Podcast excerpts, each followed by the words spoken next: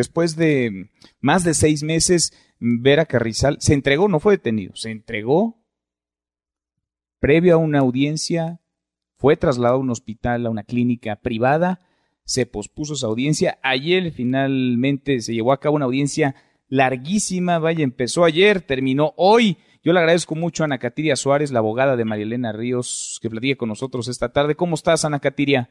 Hola, mucho gusto en saludarte. Muchísimas gracias por el seguimiento. En verdad ha sido muy importante su labor. Al contrario, gracias a ti por platicar con nosotros. Platícanos de esta audiencia, la de ayer, cómo está Marielena y cómo está el proceso a estas alturas. Bueno, fue una audiencia que duró aproximadamente 20 horas. Eh, fue muy, muy, muy complicada en todos aspectos, hasta físicamente, soportar eh, tan larga la audiencia, la argumentación de la defensa, eh, pues su teoría del caso, responder a cada uno de esos eh, posicionamientos. Eh, obviamente lo que buscábamos, pues lo obtuvimos, que es la vinculación a proceso. Esto quiere decir que ahorita el juez de la causa tiene los elementos suficientes para considerar una probable responsabilidad. Evidentemente, y con el apoyo de los medios de comunicación, sabemos que antes de señalarlo como el, el autor intelectual, tenemos que agotar un proceso y tenemos que acreditar esta imputación independientemente de que la víctima tenga todo el derecho a libertad de expresión, igual que todos los ciudadanos, ¿no?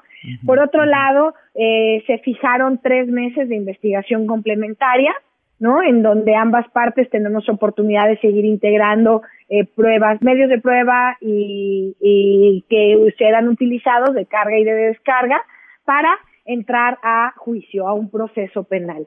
Esto eh, se nos indicó que tendría que ser con posterioridad a la cuarentena derivado de la contingencia sanitaria y entonces empezarían a correr los tres meses para eh, la investigación complementaria.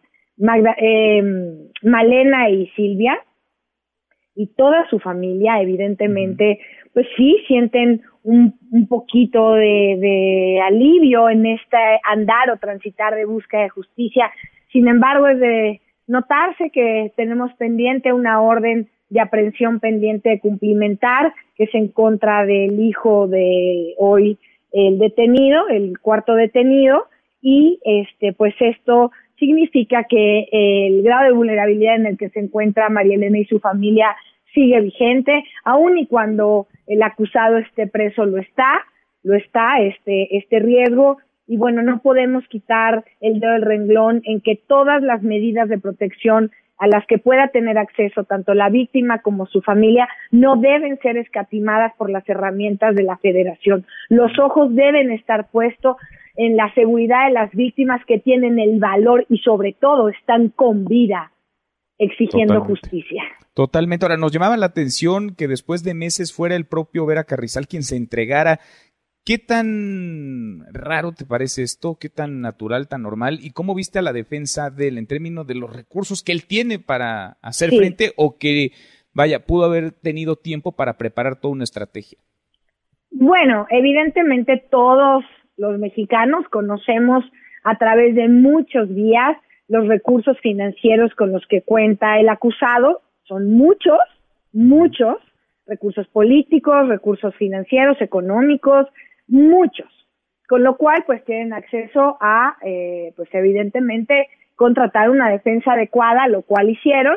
Es evidente que esta eh, vía en cómo se dio la entrega voluntaria es parte de la estrategia eh, se hizo alusión a ello, evidentemente, y bueno, nosotros como asesoras jurídicas tenemos que trabajar con el tipo de defensa que le haga frente a estas imputaciones, sin importar cuál sea. Lo que hacemos el llamado es que al presidente del tribunal del pueblo de Oaxaca no exista ningún eh, maquinación leguleya capaz de transgredir el acceso a la justicia de esta víctima, como lo es hoy María Elena, que no exista ninguna situación que se pondere por encima de la búsqueda y el acceso a la justicia. Y eso es lo que estamos haciendo valer con, con la búsqueda de la justicia y la verdad. Y para ello ninguna herramienta cabe. Pero también hay que ser muy cuidadosos con las técnicas jurídicas que se sigan, respetando eh, evidentemente el debido proceso, la presunción de inocencia,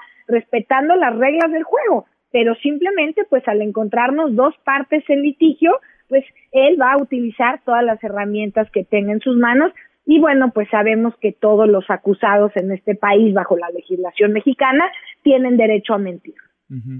¿Dónde se queda él estos días? ¿En dónde estará eh, detenido? Porque hace un par de días acusó dolores abdominales y se fue a un hospital, a una clínica privada. ¿Qué va a pasar? Porque quizá pronto muy indigno para lo veamos en otro cuarto de hospital. No, no, no, de ninguna manera. Eso fue indigno eh, generó mucha presión el hecho que haya ocurrido esto. Nos movimos, al igual que todos ustedes, a la mayor velocidad para, para equilibrar el piso. No es posible que una víctima haya tardado tres días en ser atendida y, un, y una persona que es detenida por la posible comisión de un delito se le interne por referir dolor abdominal, ¿no? Pero bueno, esto no será así. Él estuvo detenido en, en los separos de, de Guajuapan y ahora que ya fue vinculado a proceso y que se decretó la prisión preventiva oficiosa derivado de la imputación de feminicidio en grado de tentativa, el, el Poder Ejecutivo eh, local de Oaxaca tendrá que asignar el reclusorio que le corresponde para enfrentar este proceso en prisión. Pues vamos siguiendo con lupa este caso porque al menor descuido ya sabemos lo que puede pasar. Ana Catiria. Pues Así es, y por eso les pido y les agradezco que sigan al pendiente. Es muy importante que nos soltemos. Hoy encontramos un camino desde hace tiempo en donde visibilizar la conducta de la autoridad nos garantiza al menos una respuesta que tenga que ser eh, dada eh, para el cumplimiento de, de, pues simplemente de su deber, ¿no? Pues sí, que se sepan, que se sientan observados. Gracias, Ana Catiria. Gracias a ti, Muy buenas tardes, Ana Catiria Suárez, la abogada de Marilena Ríos, la saxofonista atacada con ácido brutalmente por su expareja en Oaxaca. Mesa para todos.